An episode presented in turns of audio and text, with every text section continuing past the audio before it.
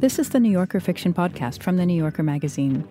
I'm Deborah Treisman, fiction editor at The New Yorker. Each month, we invite a writer to choose a story from the magazine's archives to read and discuss. This month, we're going to hear A Father to Be by Saul Bellow, which was published in The New Yorker in January of 1955. The notion that all were under pressure and affliction, instead of saddening him, had the opposite influence. It put him in a wonderful mood. It was extraordinary how happy he became, and in addition, clear sighted. The story was chosen by Camille Bordas, whose novel How to Behave in a Crowd was published in 2017. Hi, Camille. Hi, Deborah. So, when did you first read Saul Bellow? I probably first read Saul Bellow after I moved to Chicago, so it would have been around 2012 or 2013. Not that I didn't know who Saul Bellow was before, but it was a bit intimidating to me, I think. And um, and then uh, yeah, I moved to Chicago, and I kept hearing his name, and um, I, I, didn't come to his stories until very recently because one of my students um, told me, yeah, he, he has good stories too. He's not just a novelist. Um, I think I read Humboldt's Gift, and then almost all his novels mm-hmm. after that. Yeah. So Humboldt's Gift made you want to read the others. Yes, absolutely. What is it that draws you to his writing? I don't know. I mean, it's funny because as a writer, I, I wouldn't say I'm against description, but it's definitely something I avoid. it's something that I'm not really good at, and so I, when I see someone do it so exquisitely, um, I I fall into a trance and a form of jealousy ensues, maybe, but also because uh, I think there was all these beautiful lines about Chicago, and I was first moving to Chicago, and I was not really enjoying the place at first, and I think just like reading Saul Bellow describe the city with so much heart and like gorgeous prose. I mean, there was something about how the snow in Chicago becomes its own source of light at night. And I was like, oh my God, is so beautiful and so true. I don't know, there's something very warm about him. It might not be the, the first qualifier that people have for Saul Bellow, but to me, it's just very warm, very warm writer. Mm-hmm. And then when you read all the novels and your student told you to read his stories, do the stories do the same thing for you? Yes, absolutely. And yeah, and, and they're always a bit weird. Like, I never know what to expect. I think that's something I like and that I like also about the stories. You just go with the flow, and it's not uh, extremely plot driven. It's, yeah, it, they do the same thing in miniature, mm-hmm. I would mm-hmm. say. When did you first read A Father to Be?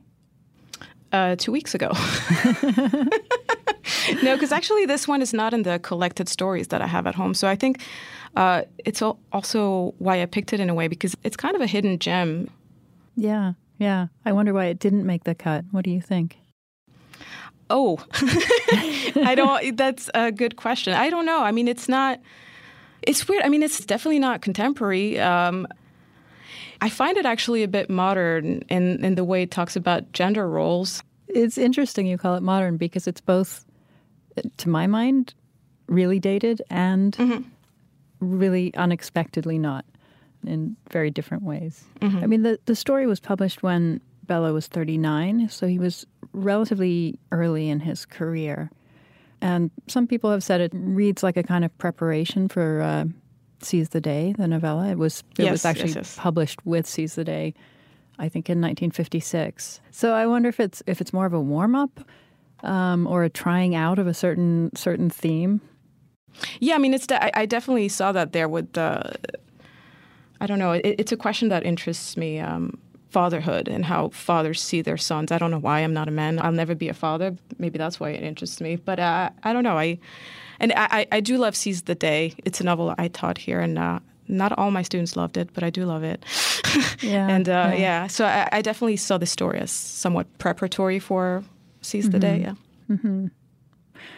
Well, why don't we talk some more after the story? And now here's Camille Bordas reading A Father to Be by Saul Bellow. A Father to Be. The strangest notions had a way of forcing themselves into Rogan's mind. Just 31 and passable looking, with short black hair, small eyes, but a high open forehead, he was a research chemist and his mind was generally serious and dependable. But on a snowy Sunday evening, while this stocky man, buttoned to the chin in a Burberry coat and walking in his preposterous gait, feet turned outward, was going toward the subway, he fell into a peculiar state. He was on his way to have supper with his fiancée. She had phoned him a short while ago and said, You'd better pick up a few things on the way. What do we need? Some roast beef, for one thing. About a quarter of a pound coming home from my aunt's. Why a quarter of a pound, Joan? said Rogan, deeply annoyed. That's just about enough for one good sandwich. So you have to stop at a delicatessen. I had no more money. He was about to ask, What happened to the $30 I gave you on Wednesday? But he knew that would not be right. I had to give Phyllis money for the cleaning woman, said Joan. Phyllis, Joan's cousin, was a young divorcee, extremely wealthy. The two women shared an apartment. Roast beef, he said, and what else? Some shampoo, sweetheart. We've used up all the shampoo. And hurry, darling, I've missed you all day. And I've missed you, said Rogan, but to tell the truth, he had been worrying most of the time.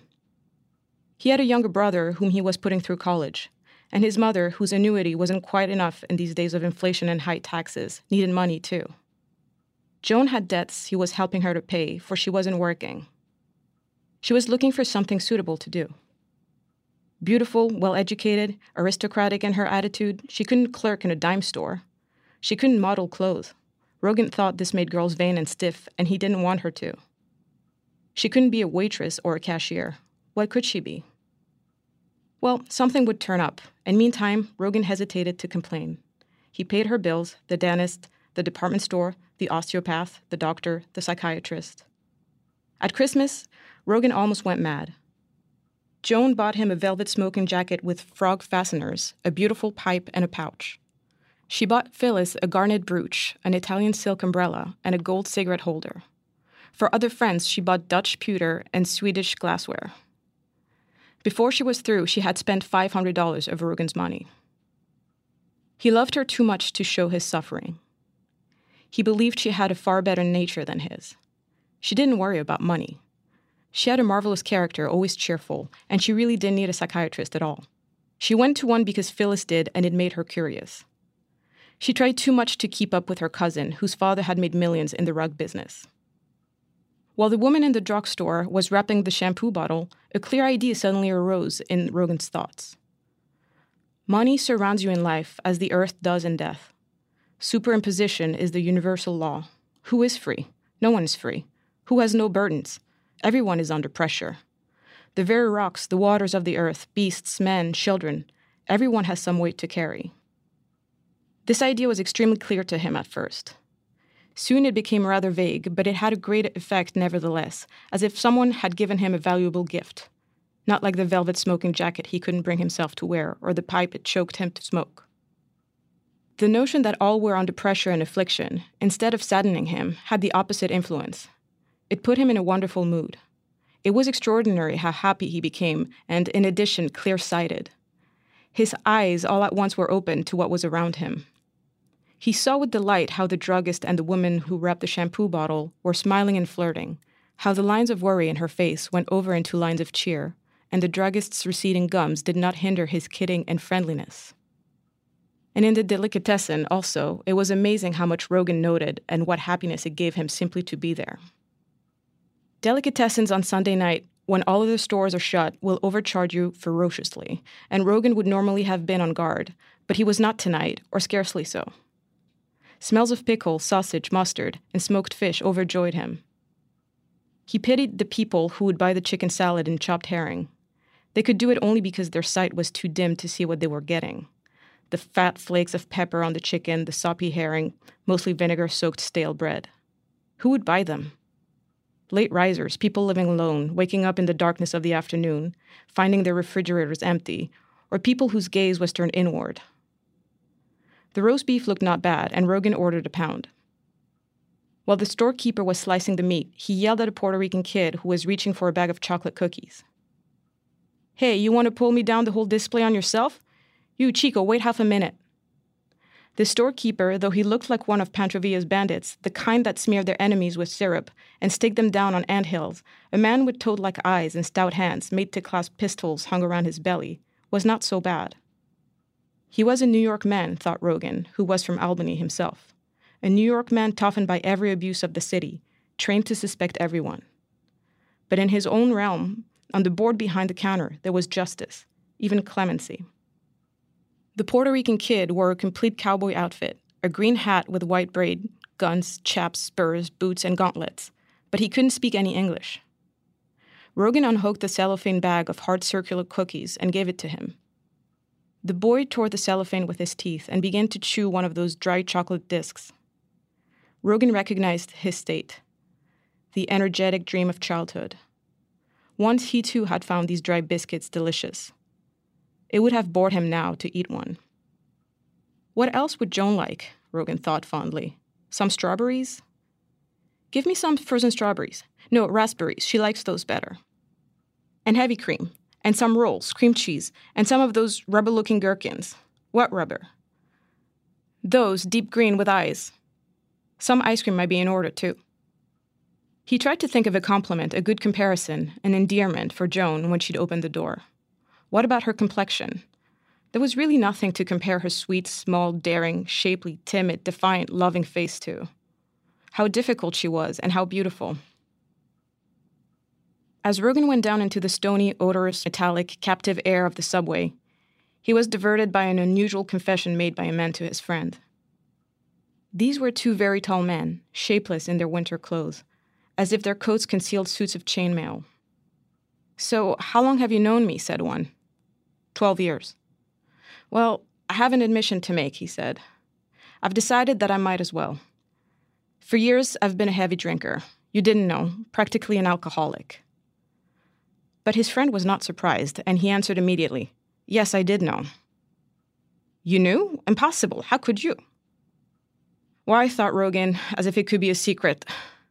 Look at that long, austere, alcohol washed face, that drink ruined nose, the skin by his ears like turkey wattles, and those whiskey saddened eyes. Well, I did know, though. You couldn't have. I can't believe it. He was upset, and his friend didn't seem to want to soothe him. But it's all right now, he said. I've been going to a doctor and taking pills, a new revolutionary Danish discovery. It's a miracle. I'm beginning to believe they can cure you of anything and everything. You can't beat the Danes in science. They do everything. They turned a man into a woman. That isn't how they stop you from drinking, is it? No, I hope not. This is only like aspirin. It's super aspirin. They call it the aspirin of the future. But if you use it, you have to stop drinking. Rogan's illuminated mind asked of itself while the human tides of the subway swayed back and forth and cars linked and transparent like fish bladders raced under the street. How come he thought nobody would know what everybody couldn't help knowing? And as a chemist, he asked himself what kind of compound this new Danish drug might be and started thinking about various inventions of his own synthetic albumin, a cigarette that lit itself, a cheaper motor fuel. Ye gods, but he needed money, as never before. What was to be done? His mother was growing more and more difficult. On Friday night, she had neglected to cut up his meat for him, and he was hurt. She had sat at the table motionless, with her long suffering face severe, and let him cut his own meat, a thing she almost never did. She had always spoiled him and made his brother envy him. But what she expected now? Oh Lord, how he had to pay, and it had never even occurred to him formally that these things might have a price. Seated, one of the passengers, Rogan recovered his calm, happy, even clairvoyant state of mind. To think of money was to think as the world wanted you to think then you'd never be your own master. When people said they wouldn't do something for love or money, they meant that love and money were opposite passions and one the enemy of the other. He went on to reflect how little people knew about this, how they slept through life, how small a light the light of consciousness was. Rogan's clean, snub nosed face shone while his heart was torn with joy at these deeper thoughts of our ignorance. You might take this drunkard as an example, who for long years thought his closest friends never suspected he drank. Rogan looked up and down the aisle for this remarkable nightly symbol, but he was gone. However, there was no lack of things to see. There was a small girl with a new white muff. Into the muff, a doll's head was sewn, and the child was happy and affectionately vain of it, while her old man, stout and grim, with a huge scowling nose, kept picking her up and resettling her in the seat, as if he were trying to change her into something else. Then another child, led by her mother, boarded the car, and this other child carried the very same doll faced muff, and this greatly annoyed both parents. The woman, who looked like a difficult, contentious woman, took her daughter away. It seemed to Rogan that each child was in love with its own muff and didn't even see the other, but it was one of his foibles to think he understood the hearts of little children. A foreign family next engaged his attention. They looked like Central Americans to him. On one side, the mother, quite old, dark faced, white haired, and worn out. On the other, a son with the whitened, porous hands of a dishwasher.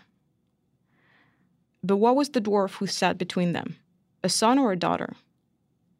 Their hair was long and wavy and the cheeks smooth, but the shirt and tie were masculine. The overcoat was feminine, but the shoes, the shoes were a puzzle. A pair of brown Oxfords with an outer seam like a man's, but baby Louis heels like a woman's. A plain toe like a man's, but a strap across the instep like a woman's.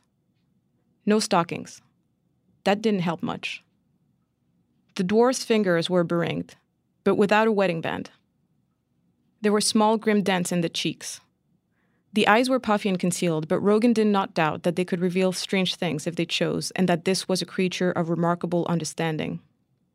He had for many years owned de la Mare's Memoirs of a Midget. Now he took a resolve he would read it. As soon as he had decided, he was free from his consuming curiosity as to the dwarf's sex and was able to look at the person who sat beside him. Thoughts very often grow fertile in the subway because of the motion, the great company, the subtlety of the writer's state as he rattles under streets and rivers, under the foundations of great buildings, and Rogan's mind had already been strangely stimulated. Clasping the bag of groceries from which there rose odors of bread and pickle spice, he was following a train of reflections, first about the chemistry of sex determination, the X and Y chromosomes, hereditary linkages, the uterus, afterward about his brother as a tax exemption. He recalled two dreams of the night before. In one, an undertaker had offered to cut his hair, and he had refused. In another, he had been carrying a woman on his head. Sad dreams, both, very sad. Which was the woman, Joan or Mother? And the undertaker, his lawyer? He gave a deep sigh and, by force of habit, began to put together his synthetic albumin that was to revolutionize the entire egg industry. Meanwhile, he had not interrupted his examination of the passengers and had fallen into a study of the man next to him. This was a man whom he had never in his life seen before, but with whom he now suddenly felt linked through all existence. He was middle aged, sturdy, with clear skin and blue eyes. His hands were clean, well formed, but Rogan did not approve of them. The coat he wore was a fairly expensive blue check, such as Rogan would never have chosen for himself. He would not have worn blue suede shoes either, or such a faultless hat, a cumbersome felt animal of a hat encircled by a high, fat ribbon. There are all kinds of dandies, not all of them are of the flaunting kind. Some are dandies of respectability, and Rogan's fellow passenger was one of these. His straight nosed profile was handsome, yet he had betrayed his gift, for he was flat looking. But in his flat way, he seemed to warn people that he wanted no difficulties with them, he wanted nothing to do with them. Wearing such blue suede shoes, he could not afford to have people treading on his feet, and he seemed to draw about himself a circle of privilege, notifying all others to mind their own business and let him read his paper. He was holding a tribune, and perhaps it would be overstatement to say that he was reading. He was holding it. His clear skin and blue eyes, his straight and purely Roman nose, even the way he sat, all strongly suggested one person to Rogan Joan. He tried to escape the comparison, but it couldn't be helped. This man not only looked like Joan's father, whom Rogan detested, he looked like Joan herself.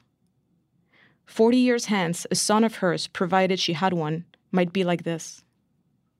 A son of hers? Of such a son, he himself, Rogan, would be the father. Lacking in dominant traits as compared with Joan, his heritage would not appear. Probably the children would resemble her, Yes, think 40 years ahead, and a man like this, who sat by him knee to knee in the hurtling car among their fellow creatures, unconscious participants in a sort of great carnival of transit. Such a man would carry forward what had been Rogan. This was why he felt bound to him through all existence. What were 40 years reckoned against eternity? 40 years were gone, and he was gazing at his own son. Here he was. Rogan was frightened and moved.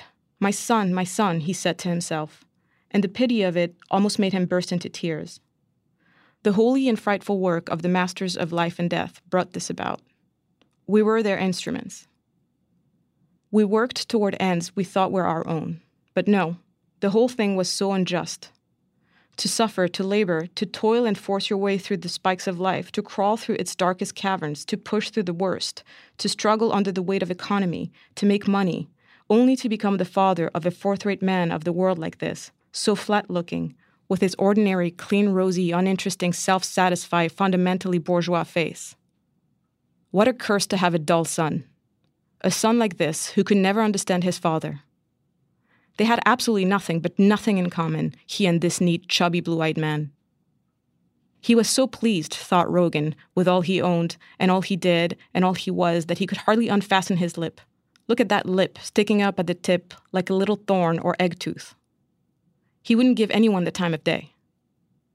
Would this perhaps be general 40 years from now? Would personalities be chillier as the world aged and grew colder? The inhumanity of the next generation incensed Rogan. Father and son had no sign to make to each other. Terrible, inhuman. What a vision of existence it gave him. Man's personal aims were nothing, illusion. The life force occupied each of us in turn in its progress toward its own fulfillment, trampling on our individual humanity, using us for its own ends like mere dinosaurs or bees, exploiting love heartlessly, making us engage in the social process, labor, struggle for money, and submit to the law of pressure, the universal law of layers, superimposition. What the blazes am I getting into? Rogan thought. To be the father of a throwback to her father, the image of this white haired, gross, peevish old man with his ugly, selfish blue eyes revolted Rogan. This was how his grandson would look. Joan, with whom Rogan was now more and more displeased, could not help that. For her, it was inevitable. But did it have to be inevitable for him? Well, then, Rogan, you fool, don't be a damn instrument. Get out of the way. But it was too late for this, because he had already experienced the sensation of sitting next to his own son, his son and Joan's. He kept staring at him, waiting for him to say something, but the presumptive son remained coldly silent, though he must have been aware of Rogan's scrutiny. They even got out at the same stop, Sheridan Square. When they stepped to the platform, the man, without even looking at Rogan, went away in a different direction in his detestable blue checked coat with his rosy, nasty face. The whole thing upset Rogan very badly. When he approached Joan's door and heard Phyllis's little dog Henry barking even before he could knock, his face was very tense. I won't be used, he declared to himself. I have my own right to exist. Joan had better watch out. She had a light way of bypassing grave questions he had given earnest thought to. She always assumed no really disturbing thing would happen. He could not afford the luxury of such a carefree, debonair attitude himself because he had to work hard and earn money so that disturbing things would not happen. Well, at the moment, the situation could not be helped, and he really did not mind the money if he could feel that she was not necessarily the mother of such a son as his subway son, or entirely the daughter of that awful, obscene father of hers. After all, Rogan was not himself so much like either of his parents, and quite different from his brother. Joan came to the door wearing one of Phyllis's expensive housecoats. It suited her very well. At first sight of her happy face, Rogan was brushed by the shadow of resemblance. The touch of it was extremely light, almost figmentary, but it made his flesh tremble. She began to kiss him, saying, Oh, my baby, you're covered with snow. Why didn't you wear your hat? It's all over its little head. Her favorite third person endearment. Well, let me put down this bag of stuff. Let me take off my coat, grumbled Rogan, and escaped from her embrace. Why couldn't she wait making up to him? It's so hot in here. My face is burning. Why do you keep the place at this temperature? And that damn dog keeps barking. If you didn't keep it cooped up, it wouldn't be so spoiled and noisy. Why doesn't anybody ever walk him? Oh, it's not really so hot here. You've just come in from the cold. Don't you think this housecoat fits me better than Phyllis? Especially across the hips. She thinks so too. She may sell it to me. I hope not, Rogan almost exclaimed. She brought a towel to dry the melting snow from his short black hair. The flurry of robbing excited Henry intolerably, and Joan locked him up in the bedroom, where he jumped persistently against the door with a rhythmic sound of claws on the wood. Joan said, Did you bring the shampoo? Here it is. Then I'll wash your hair before dinner. Come. I don't want it washed. Oh, come on, she said, laughing. Her lack of consciousness of guilt amazed him. He did not see how it could be. And the carpeted, furnished, lamplit, curtained room seemed to stand against his vision, so that he felt accusing and angry. His spirit sore and bitter, but it did not seem fitting to say why. Indeed, he began to worry lest the reason for it all slip away from him. They took off his coat and his shirt in the bathroom, and she filled the sink. Rogan was full of his troubled emotions. Now that his chest was bare, he could feel them even more distinctly inside, and he said to himself, I'll have a thing or two to tell her pretty soon. I'm not letting them get away with it. Do you think he was going to tell her that I alone was made to carry the burden of the whole world on me? Do you think I was born just to be taken advantage of and sacrificed? Do you think I'm just a natural resource, like a coal mine or oil well or fishery or the like? Remember that I'm a man is no reason why I should be loaded down. I have a soul in me, no bigger or stronger than yours. Take away the externals, like the muscles, deeper voice, and so forth, and what remains? A pair of spirits, practically alike. So why shouldn't there also be equality? I can't always be the strong one. Sit here, said Joan, bringing up a kitchen stool to the sink. Your hair's gotten all matted. He sat with his breast against the cool enamel, his chin on the edge of the basin, the green, hot, radiant water reflecting the glass and the tile, and the sweet, cool, fragrant juice of the shampoo poured on his head. She began to wash him. You have the healthiest looking scalp, she said. It's all pink. He answered, Well, it should be white. There must be something wrong with me. But there's absolutely nothing wrong with you, she said, and pressed against him from behind, surrounding him, pouring the water gently over him until it seemed to him that the water came from within him. It was the warm fluid of his own secret loving spirit overflowing into the sink, green and foaming, and the words he had rehearsed he forgot. And his anger at his son to be disappeared altogether, and he sighed and said to her from the water filled hollow of the sink, You always have such wonderful ideas, Joan, you know? You have a kind of instinct, a regular gift. That was Camille Bordas reading A Father to Be by Saul Bellow. The story appeared in The New Yorker in January of 1955 and was included in Bellow's collection Mosby's Memoirs and Other Stories in 1968. Hi, I'm Deborah Treisman, fiction editor of The New Yorker. Each week on the Writer's Voice podcast, New Yorker fiction writers read their newly published stories from the magazine. You can hear from authors like Colson Whitehead. Turner nudged Elwood, who had a look of horror on his face. They saw it. Griff wasn't going down. He was going to go for it, no matter what happened after. Or Joy Williams.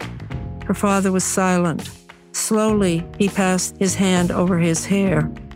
This usually meant that he was traveling to a place immune to her presence, a place that indeed contradicted her presence. She might as well go to lunch. Listen to news stories or dive into our archive of great fiction. You can find the work of your favorite fiction writers and discover new ones. Listen and follow The Writer's Voice wherever you get your podcasts.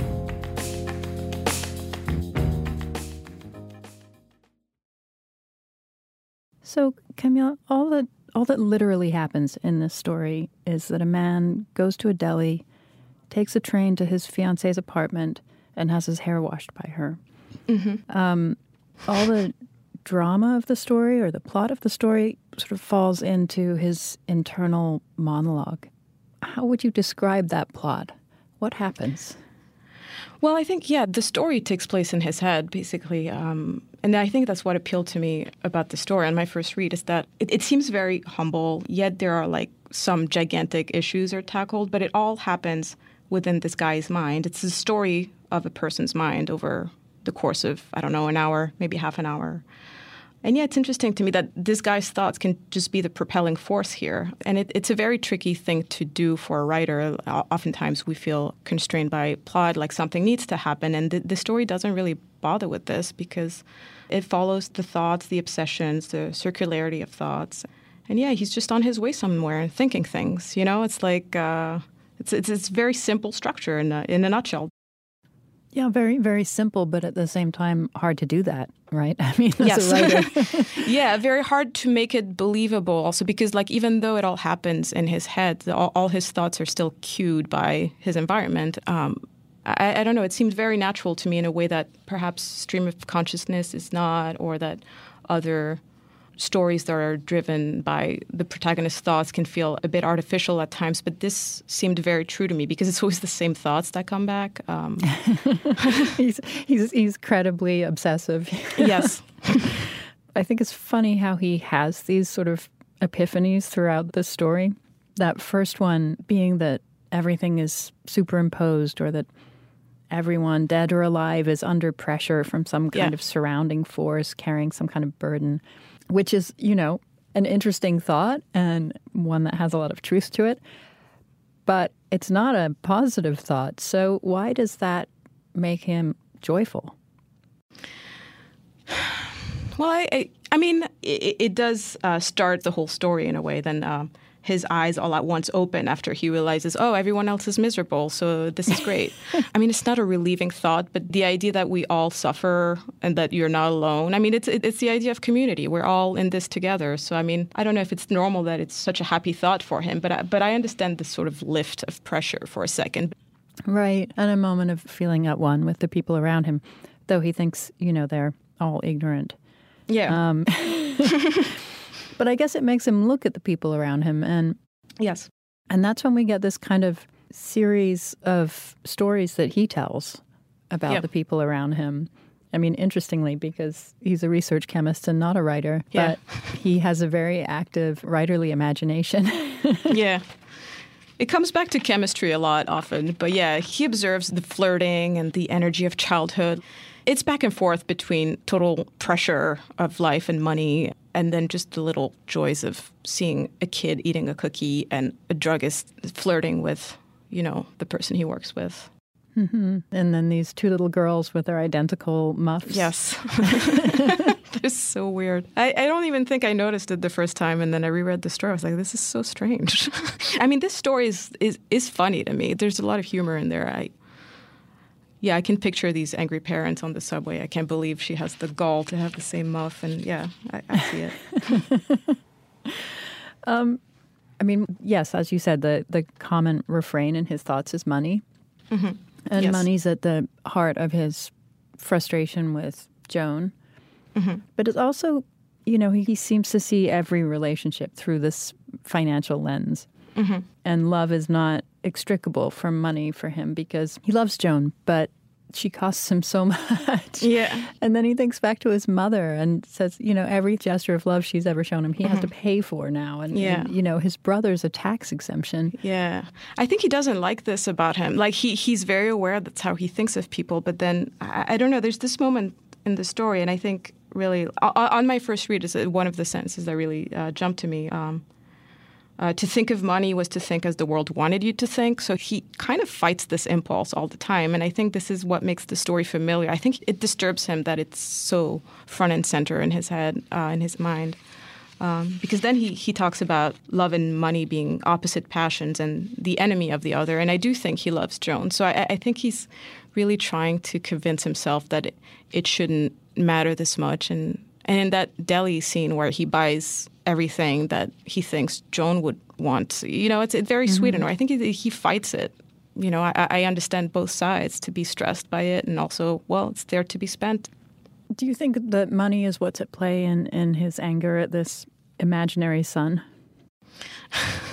Well, in part, I think, but the story is in the end very quiet about the father-in-law. I think the father-in-law is like he really hates him. I think there's something that he doesn't say in the story, but yeah, it, he describes what people wear a lot in the story. So the fact that he spends so much time on the subway son's coat and shoes, it's you know the story is from 1955. Maybe the meaning of all this clothing has been lost over the last 70 years, but I'm sure at, at the time it was really, you know, it probably meant more than I, I can tell. But yeah, I mean, I think it's also the presumed ignorance. He holds the paper but doesn't read it, and how he shuts himself away from the world, uh, even though Rogin just stares at him, he won't engage, and I think that really infuriates him.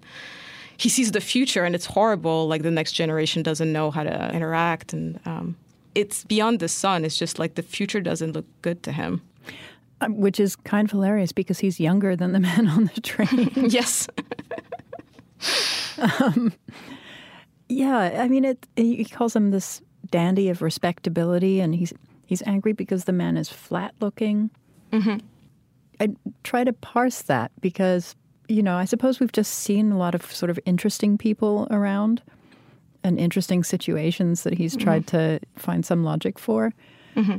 And then he sees this guy, and maybe there's nothing to think about in him.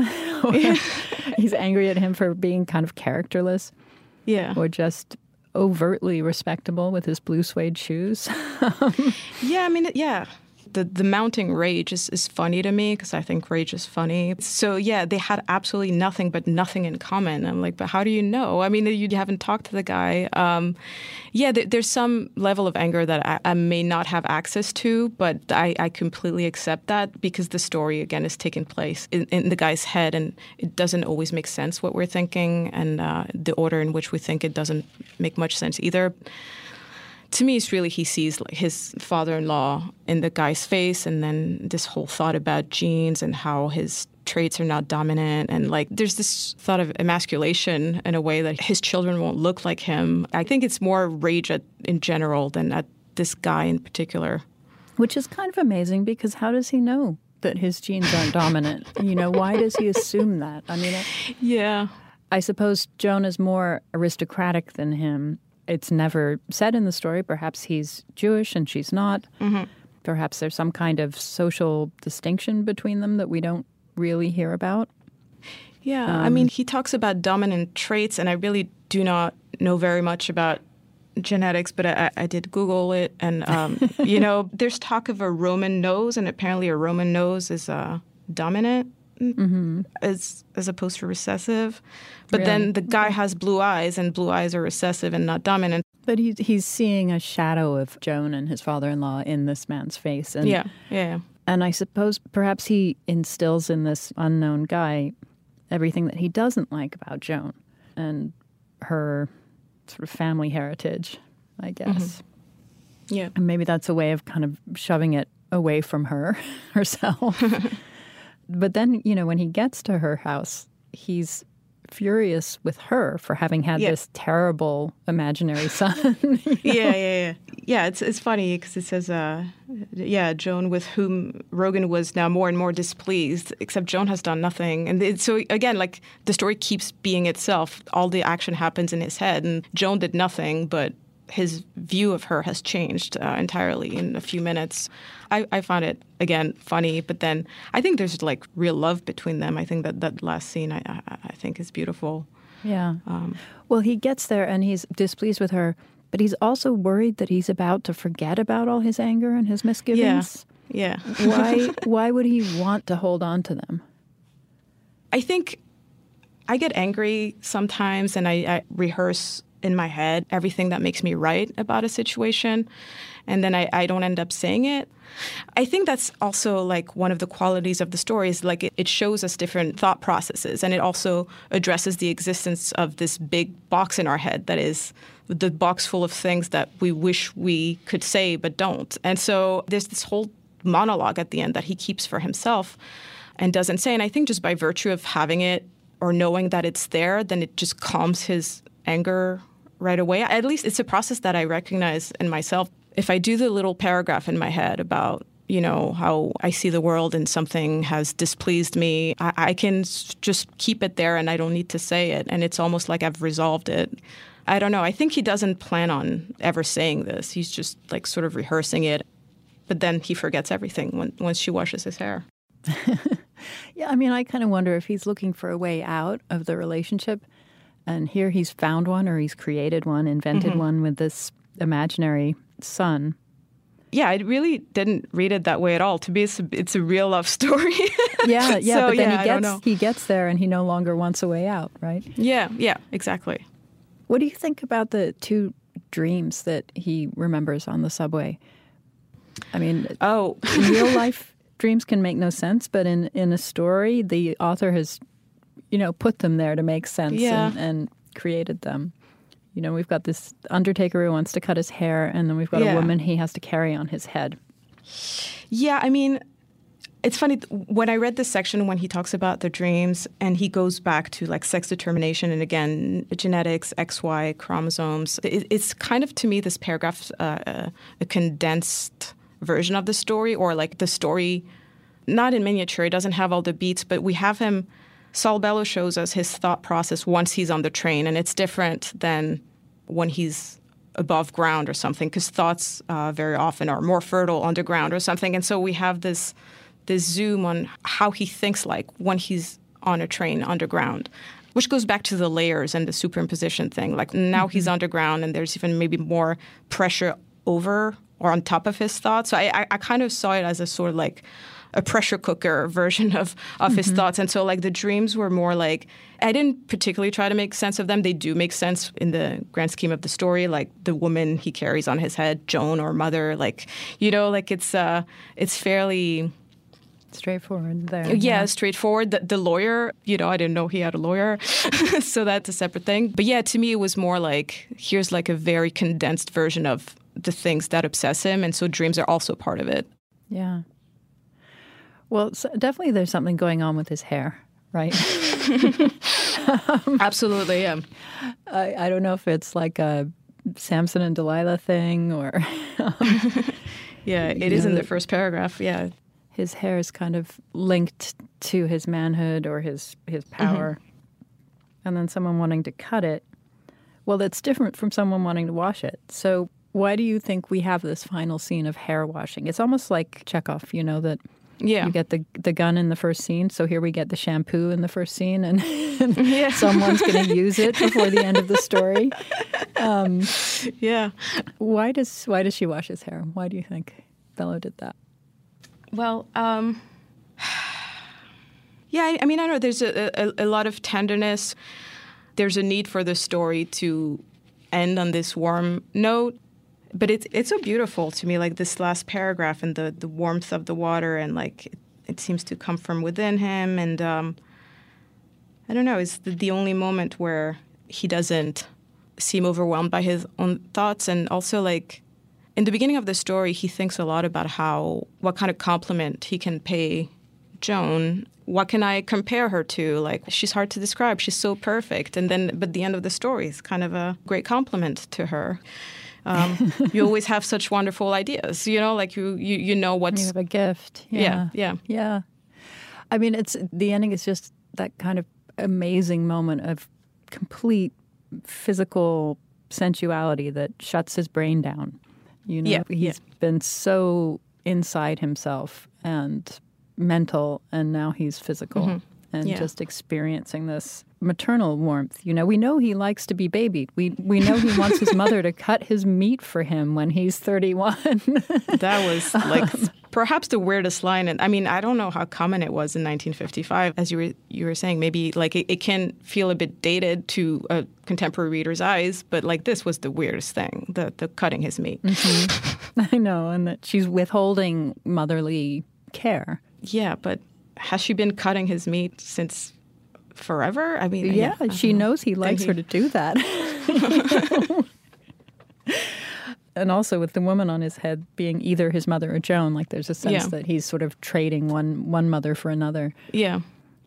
But uh, what I find the most fascinating moment of the story is that speech he kind of prepares to deliver to Joan about, you know, how unfair it is that he is expected to provide when if you take his muscles away, he's just like the same kind of soul, like he's not any different. Why should he be the one bearing the burdens?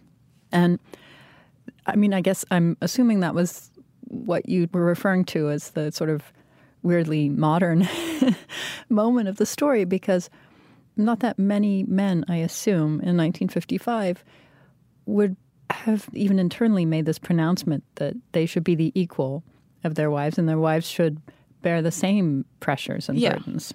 Yeah, absolutely. Yeah, because in a way, like it, it's kind of embracing his feminine side. It's just like, yeah, yeah I'm, I'm, I'm, I'm no different than you. But it's true. Like when I first read the story, this particularly struck me. This whole paragraph, and also I think there's a rhythm to it that really reminded me of um, the words. Uh, so that's Sartre's memoir, and um, Sartre's memoir ends on a very famous couple of sentences, and that has the same structure, which is uh, If I relegate impossible salvation to the prop room, what remains? A whole man composed of all men, and as good as all of them, and no better than any. I mean, it's the same idea. Well, except you know, Sartre uses men and Bellow uses just like people. Souls. We're the same. Yeah. We're, we're the same. Uh, a pair of spirits. Uh, practically alike. Um, I, I, don't know. I, I, think it struck me on my first read because uh, I think it's a very uh, famous sentence to French ears. But yeah, applied to a love relationship or a male and female relationship, it's different. I mean, it's it's very strong. Yeah. I feel like there's such a shifting view of women in the story. I mean, in the first half, I think every woman who appears is referred to as difficult. Mm-hmm. You know, yeah. His mother's being difficult. Joan's so difficult. Mm-hmm. Even the woman, the mother on the subway with the little girl, she seems really difficult. Yeah, yeah, yeah.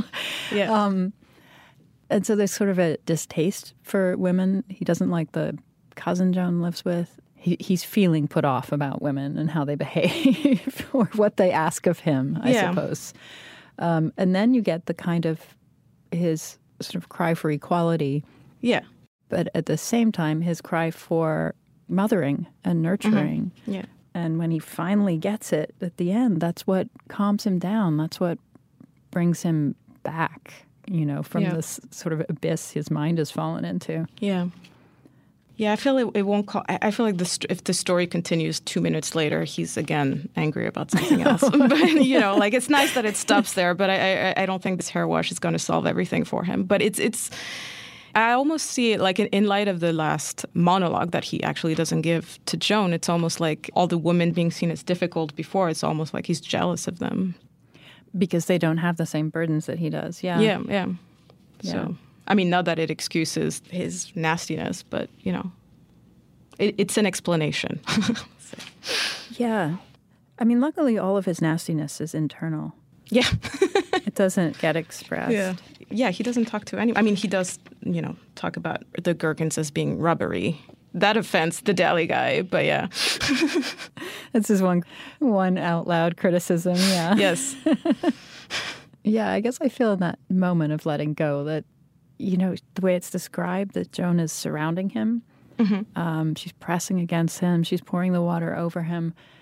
And, you know, it's superimposition, but it's a pleasant one. yeah, yeah, yeah. it's instead of the money pressure, he's getting this, you know, maternal loving pressure.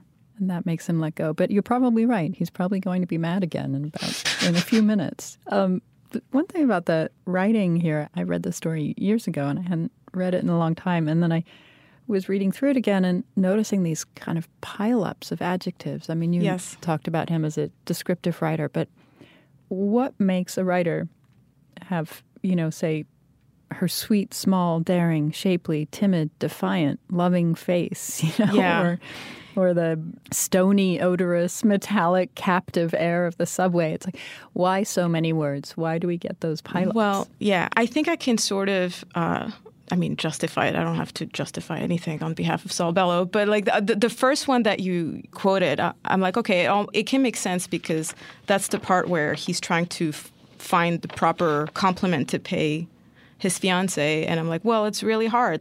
It sort of makes sense that he would pile all those adjectives because like she's so many things. How do i like summarize this in one compliment? But right on the heels of that we have the stony odorous metallic you know like and Right. then i'm like i don't know. I don't know how to explain that one. Like if i were a teacher in this context i would say pick one pick one. Which one is it? We get another one with the imaginary son who's Yes, ordinary, yes, yes. clean, rosy, uninteresting, self satisfied, fundamentally bourgeois face. yeah yeah these um, are hard to read but lists again i think lists are funny in the context of the subway son the pile up again sort of makes sense because it's so like he just says any bad word that he can think about Yeah. He's just flooded with, with yeah, yeah. distaste. Yeah, exactly. We've all been there. yeah, yeah. Why do you think he's a, a research chemist with these odd inventions like his synthetic albumin and, and his self lighting cigarette and, and so on? What? Well, it's funny. Like, I'm not sure what he's invented so far. Because at, at first it seems like he's invented these things, but then he's on the subway and he thinks more about the albumin. So I'm like, has he actually come up with anything yet? Or it's all. Yeah, I mean, it's interesting because it's not entirely clear if Rogin is a comic character or a mix of a comic Yeah, yeah, character and yeah. someone we should take seriously, right? I mean, we Yeah. we get that description of him in the beginning, and then like one of the first things we hear is that he's serious and dependable. But then he has this preposterous gait where he walks with his feet turned out, and all you can think of is, I don't know, Charlie Chaplin. Yes. Like, why is he? so he's sort of a figure of fun, and his crazy flights of, you know, resentment are funny. yeah. But at the same time, I feel like we are supposed to feel for him, right? I mean, yeah, I, I do feel for him, but I, I, I do see him as a comic character mostly. And so the the invention part of the story, to me, these are humorous thing, the self-lighting cigarette. And uh, also, I don't know how well it matches with the research chemist. Is he an inventor or just a researcher? you know, it's like is it like in his spare time he tries to invent thing to, yeah, it's uh, So he can finally make some money. yeah. Yeah. But I find that funny. Like inventors are funny, and like that's what he decides to place his energy in is, uh, you know, self-lighting cigarette. Um, I keep coming back to this maternal thing, but there's something a little bit Oedipal here that his mother is withholding and Joan isn't, and he wants Yeah. to be babied by her, and he doesn't Yeah. want to have to provide for her. He wants to be able to just kind of relax into this sensuality of warm water being poured over his head, you know, and you can see elements of his attraction to her having to do with not having to bear the burdens of manhood. Yeah. And at the same time, perhaps that's why he's so angry at the idea of having this ungrateful son, you know, because he will have sacrificed everything to bring this guy up. And Yeah. here he is on the subway looking smug. Uh, in any case, he's a father to be. So, do we think he's learned anything about fatherhood? Um, yeah, no, I don't think so. I, as I said, I, if I am to imagine what goes on in his life after this, it's just like kind of the same stream of thoughts. But at the same time, there are many children in this story, and he seems to look at children fondly. Um, the, the, the kid in the shop, the energy of childhood is something that he feels, well, not close to anymore because he realizes that he wouldn't like that kind of cookie anymore. It would be boring to him. but, you know, like there, there's this thing like he, he, he's curious. he's curious and and the story says he thinks he understands the hearts of little children. So, you know, maybe if he's as good at understanding little children as he thinks, he can actually raise a son that is not uh, horrible to him. Yeah, that's what's so disheartening about his son on the subway because he does he doesn't understand him. Yeah. He has no connection with this guy. he won't even look at him. Yeah, it's weird how, how much weight he puts on the physical traits of this guy because he seems to forget that he will have a role to play in his education, which he seems previously, like through all the children character in the story, it doesn't seem uh, crazy to think that he would want to be a good father or like, or he would at least be interested in a, you know, knowing what happens in a child's head. So it's weird to put so much weight onto someone's physical features and not, you know, think, oh, but he would also be my son, so he would have listened to me for 40 years and maybe we would have something to talk about. Yeah, yeah. Well, thank you so much, Camille. All right. Thank you so much. Saul Bellow, who won the Nobel Prize in Literature in 1976, was the author of 18 books of fiction, including the novels Henderson the Rain King, Herzog, and Humboldt's Gift, which won the Pulitzer Prize for Fiction. He died in 2005 at the age of 89. Camille Bordas is the author of two novels in French and one in English, How to Behave in a Crowd, which came out in 2017. She's been publishing stories in The New Yorker since 2016. You can download more than 170 previous episodes of the New Yorker Fiction Podcast or subscribe to the podcast for free in Apple Podcasts. On the Writer's Voice podcast, you can hear short stories from the magazine read by their authors. You can find the Writer's Voice and other New Yorker podcasts on your podcast app. Tell us what you thought of this program on our Facebook page or rate and review us in Apple Podcasts. The New Yorker Fiction Podcast is produced by Michelle Moses. I'm Deborah Treisman. Thanks for listening.